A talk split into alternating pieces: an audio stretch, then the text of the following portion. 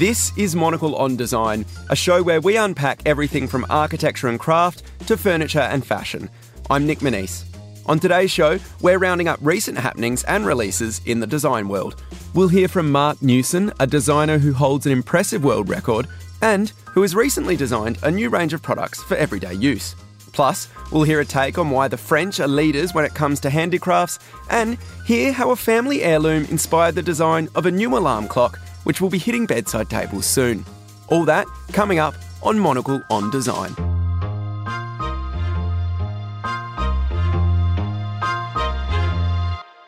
Australian born, UK based designer Marc Newson works across a range of disciplines, from furniture and luxury goods to technology and transport. Over the span of his 30 year career, he has served as creative director of Qantas Airways and helped to design Apple Watches. His iconic Lockheed Lounge from 1988 has also held the world record for the most expensive item sold at auction by a living designer.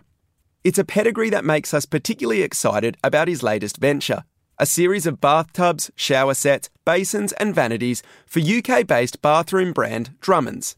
To find out more about this collaboration and how he approaches the design of everyday objects, Monocle's executive editor, Nolan Giles, caught up with Newson at the product launch and started by asking how his practice has changed over the last few years. I must be honest and say that it's it's been a bit of a struggle. I mean, design, particularly when you work within the kind of environment, and I'm talking, you know, my immediate sort of professional environment, it's been very difficult because it's a very one-on-one situation. I rely on a lot of human interaction. Obviously, that hasn't been possible. We work with certain types of equipment, computers, software that simply are not logistically not easy to sort of transport around. Visualizing things, which is mm. obviously the most important part of, of our job, is not so easy, as easy as you think to do remotely. Actually, it's very hard to sort of design things on Zoom. It's very difficult to be spontaneous. You find that you have to do meetings for an hour or something, then you kind of go away, you do your thing, and then you kind of reconvene, look at it, and, and it, you, you lose that that really, really important sense of spontaneity. But mm. thankfully, it's changing now. We're moving back to, I think, I feel like we're moving back to the way we used to. My studio's full again, and it feels like we're over it, at least in the UK. We're in London, and we're sitting in a room hidden from a big uh, launch party for a new product. So, what are we doing? And uh, can you set the scene a little bit for us? Wow, so what are we doing? We're sitting in a little room. We're surrounded by lots of windows looking out into a showroom in Chelsea, I guess. And this company, Drummonds, manufactures and sells in this very showroom things for the bathroom, I guess. Sinks, baths, taps, and all of that kind of stuff, which sadly I'm kind of really into. Because this is what I heard. I heard that you were originally a customer here. You love what they did, but you were quite a fussy customer. You asked a lot of questions. You maybe like criticized a few things about the, the way they were producing. I don't, I don't know. And then it came full circle, and they asked you to design, a, I guess, a bathtub and, and more for them. So, what's the truth behind that story? Well, there's an enormous amount of truth behind that story. I mean, the, the reality is that sadly, when I go into a shop, I'm faced with spending my hard-earned money. um, you know, I, I find it really remarkably difficult to find things that I like. You know, there are lots of things that are almost the way I want them to be, but not quite. So, I suppose with Drummonds, I made it clear that I, I could sort of offer my, you know, my services were, were at their disposal if they were interested in working with me, and, and, and that's what we did. We, we started doing this project together.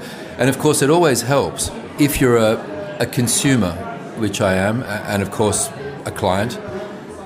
But, you know, I get the quality, and, and, and I think you get what you pay for. So I understand the ethos of, um, you know, we, we, the values of uh, the values of companies are important to me, and the values of this company are really good. I think that they make high quality merchandise that's obviously costly, but it's not, you know, hopefully not going to end up as landfill, which is always my litmus test. Yeah, yeah.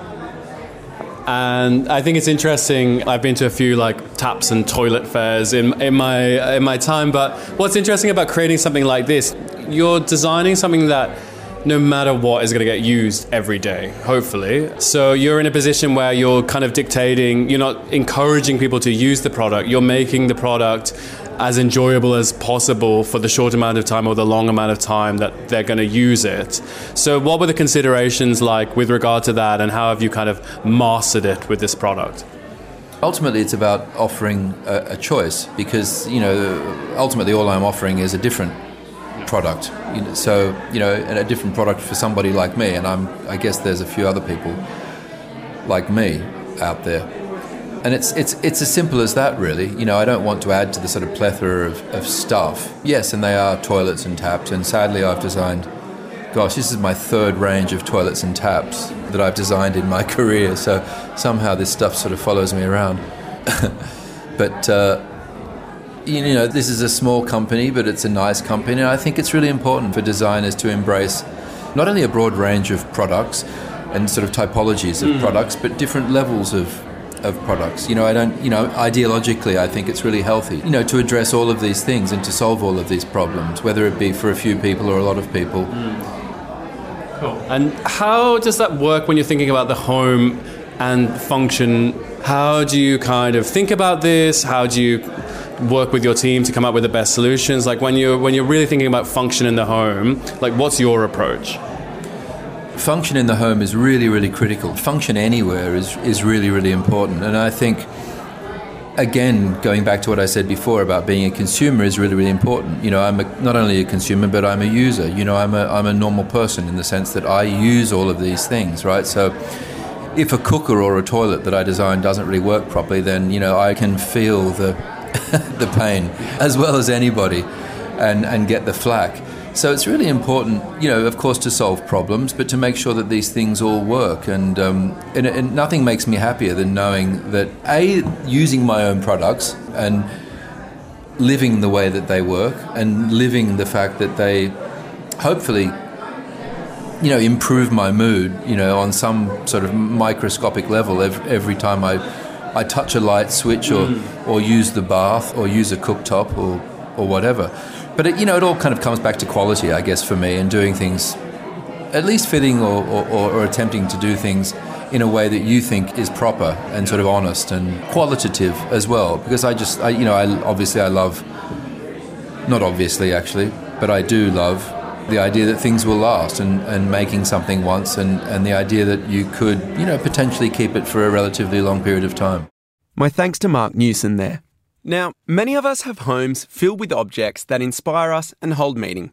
Perhaps you have a piece of furniture that's a family heirloom handed down from generation to generation. You might enjoy its form or materiality, and maybe you dream of making a modern iteration inspired by it. This was the case for Lizen Borge, who, growing up, was always enamoured by her grandmother's compact travel alarm clock. Frustrated at the fact that she couldn't find a modern take on the clock for herself, she set out to create one establishing Borge and Sorne. The Swedish company offers a collection of clocks inspired by the triangular pyramidal form of the timepiece that used to adorn the bedside table of her grandmother's hotel rooms when travelling. And, very soon, a new iteration called the Thunderbolt will be hitting bedside tables. To find out more about the story behind the brand and how her grandmother's clock inspired it, we checked in with Lizen. We are flirting with um, the old travel alarm clock that used to be very popular in the beginning of the 19th century, the triangular one that I think many people do remember some somewhere, and you can find in uh, secondhand shops sometimes. They do often tick, and they don't have a light, and they don't have a snooze. The travel alarm clock that she had was one of those that you could fold. You fold in the actual movement inside a little box and then you could stand it up and you can turn it down. So you could travel it with it. So it was always, the, the clock was always safe inside its little box in itself.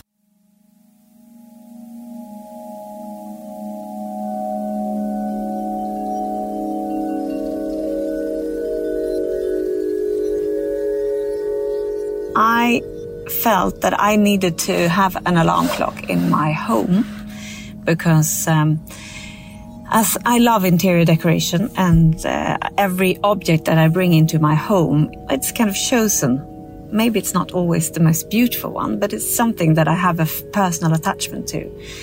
And I feel that when I decorate my home, you know, you spend a lot of money and time on different objects and bed t- alarm clock. I couldn't find a nice one. I feel that I have an urge to reclaim some of the space in life for me in terms of, you know, this, the smartphone. It's a fantastic uh, thing to have. It facilitates life in many ways. But it does sometimes interfere also in your personal space. You never get, you know, any space for yourself entirely. So I remembered my old grandmother and the triangular travel alarm clock, and that's how it all started. And I met the designer called Federico Casado, and he is a watch expert and has visited all the major clock houses in the whole of Europe.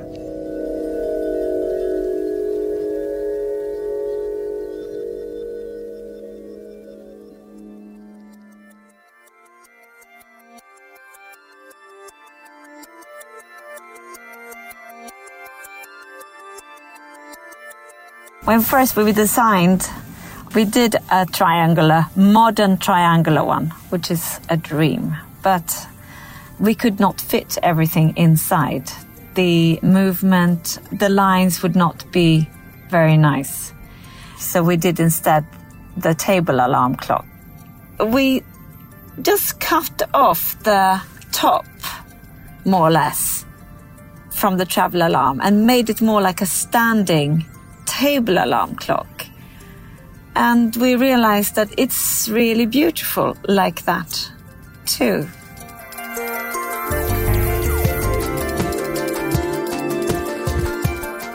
We wanted to use premium materials and build something that would last a lifetime. So, the same way that when you buy a beautiful uh, watch, something that it should endure for a long time, there's no there should be no time limit on, on, on, on a clock like this. And if you work with real materials, they age beautifully over time. I mean, when you start to go into designing and, and you of course have a list of, of a wish list, which is endless. But actually it all comes down to what's actually critical. And that is to be able to snooze, to have the light and to have the mild version is that you start with a, a soft sound that increases in intensity and in four different levels. So we have a four step crescendo alarm that you could snooze. And that is kind of the basic thing that we, we cannot have a connected phone. So, which is if you wanted, everybody wants to have their own sound, you have to be connected. And the whole idea is actually to be disconnected, to reclaim a bit of personal space in your home.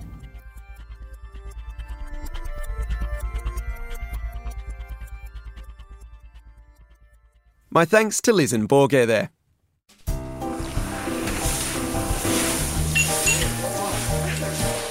It's Monocle's 15th anniversary, so come and celebrate with us in St. Moritz, high up in the Swiss Alps. Join Tyler Brûlé, Andrew Tuck, our editors, and me, Georgina Godwin, from the 1st to the 3rd of April for a special weekend of talks, walks, drinks, and dancing.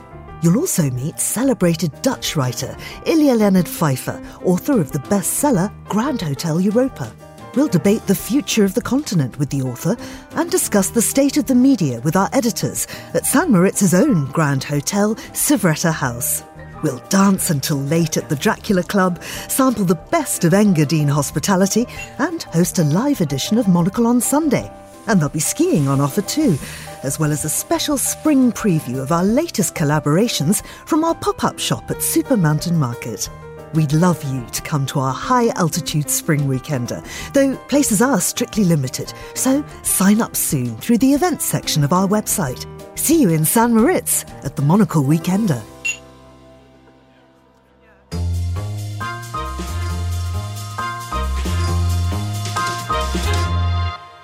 A designer's work can almost always be improved by the craftspeople around them.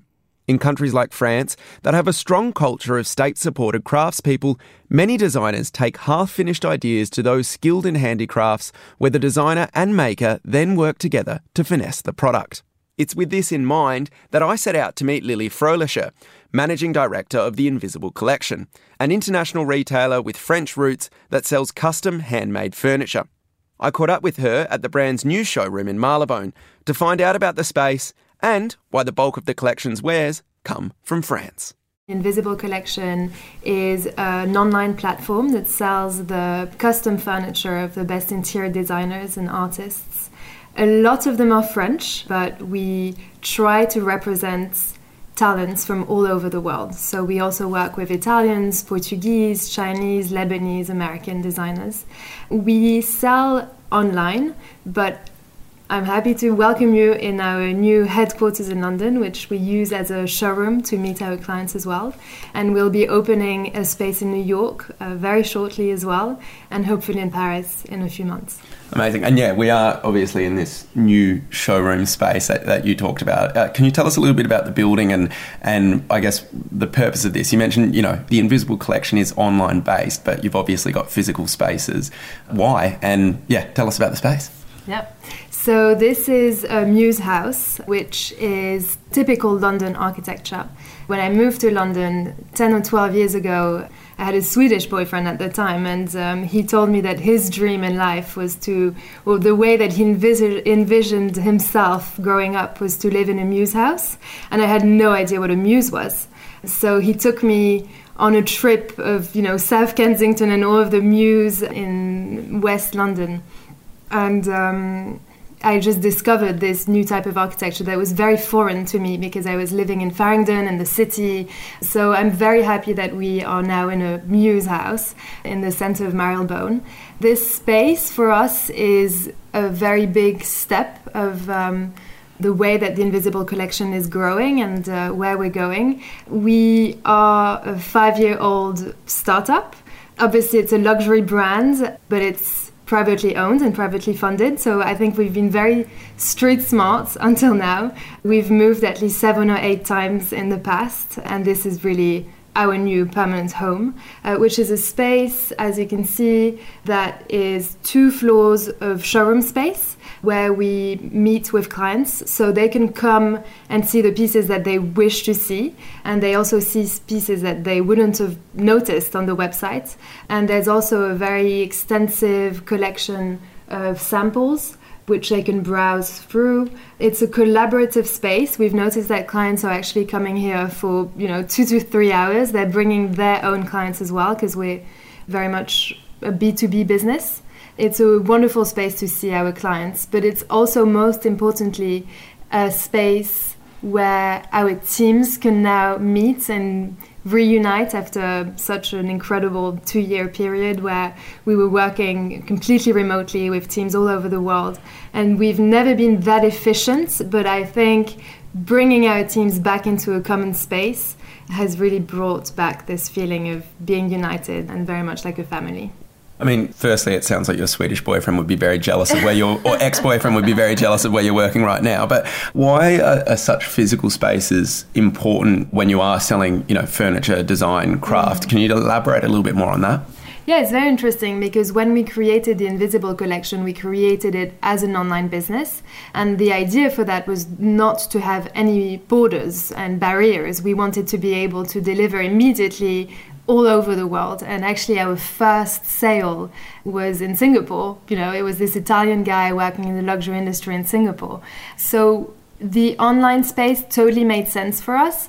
However, we also noticed that actually most of the clients that buy on the Invisible collection browse online, but there's a moment, there's this drop off where they actually really feel like they need to speak to a human being. So they will speak to our design advisors and then purchase the number or the volume of people who go on the website and purchase without speaking to us is very, very small. So it absolutely makes sense for us to have places where we can actually meet and create relationships with our clients.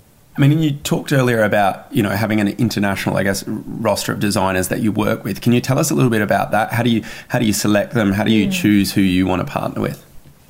Yeah, that's a question that we get asked a lot, and the answer is actually not that straightforward. Uh, there's no recipe for you know why we would choose a designer. I think it's very much the eye of my business partners, Isabel and Anna, and they look at the designer, they look at their work, and they see do we find that their work is relevant culturally? Is it handmade? Is there space for custom requests?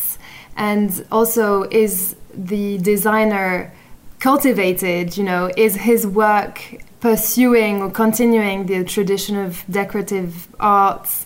There's this saying that, you know, no design is uh, amnesiac and I think it's important that we only work with people who actually know the history of design and the history of art so that they're bringing their brick to it, but with the knowledge of what they're designing. So perhaps one thing that actually brings them all together and is very common to all of the designers that we work with is that they design their furniture with an actual pen and a paper. And that, I think, brings an element to the designs that we represent that is very different from pieces that have been designed with CAD and with you know with 3D models etc. So I, I don't know if this answers your question, but uh, perhaps just is it culturally relevant? Is it handmade? And does the designer have the craftsman and know how to actually produce these pieces? I mean, I want to ask you, are talking about the craftsman there. Mm-hmm. Does access to good craftsmen also improve design? And does that sort of vary country to country. Like a, a, a, perhaps French designers more uh, lucky in that they there are perhaps more ateliers, more you know gifted craftspeople in that country, perhaps by government support versus a, a British designer. Can you tell us a little bit about that? I think in France we are very lucky, but it's not only luck, it's also because the luxury industry is one of the biggest industries in our country, right? It's over a million jobs in France, and I think Bernard Arnault, uh, you know, the, the, the, owner of LVMH, I, I think that he's the most, the richest man in France. So that says a lot about the luxury industry and the government, these corporations, you know, everybody in France knows that the luxury industry is such an important factor of our image, but also our economy.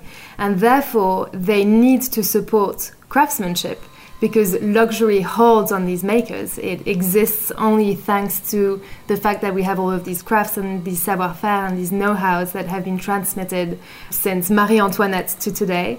So we're definitely very lucky with the fact that the government supports education, training, there's prizes, there's labels, there's grants, there's economic support for these craftsmen and for this industry. So we are lucky, but it's also just a huge industry and I think the whole economic setup and the whole country supports craftsmanship and therefore the craftsmen have the confidence and just the passion and they feel recognized for their skill. So that's yeah that's probably something that's uh, quite wonderful and, and enables us to continue. But going back to your initial question I think there's one prize that I really love in France, which is called the um, Prize for the Intelligence of the Hand. And I think what we see in our industry is that it really is all about the marriage of the intelligence of the mind or the creative intelligence of the designer that meets the intelligence of the hand. And I have this very, very simple example of Pierre Yovanovitch, uh, who's a designer that I very much admire. And um, he came up with a very simple idea, which was designing a round cushion. So it would be like a tennis ball upholstered in fabric. So he went to the craftsman at Les Ateliers Jouffre in Lyon, the best upholsterers in the world, in my opinion. And he said, Okay, could you please produce this tennis ball looking cushion for me? It needs to be a perfect circle. And the craftsman said, No, that's impossible. I can't do that. And actually, I really insist that you try it home uh, because it looks like a very simple idea, but I'm seeing so many knockoffs all over the internet, and I only know that they're knockoffs because they're not round, right? And going back to the story, they said, no, we can't do that. M- mathematically, cannot work. And after six months of you know trying and doing research and mathematical research, they managed to do this perfect, perfect bowl and this just shows that with a very simple idea, you actually need to have the intelligence of the hand as well, because otherwise it just won't work. You talked about, you know, Pierre working with these craftspeople. Does that elevate his work too? I guess is my question. Like him having access to these craftspeople, him being able to talk to them about how they can do it, actually sit down and, and solve problems. Does that make him a better designer as well?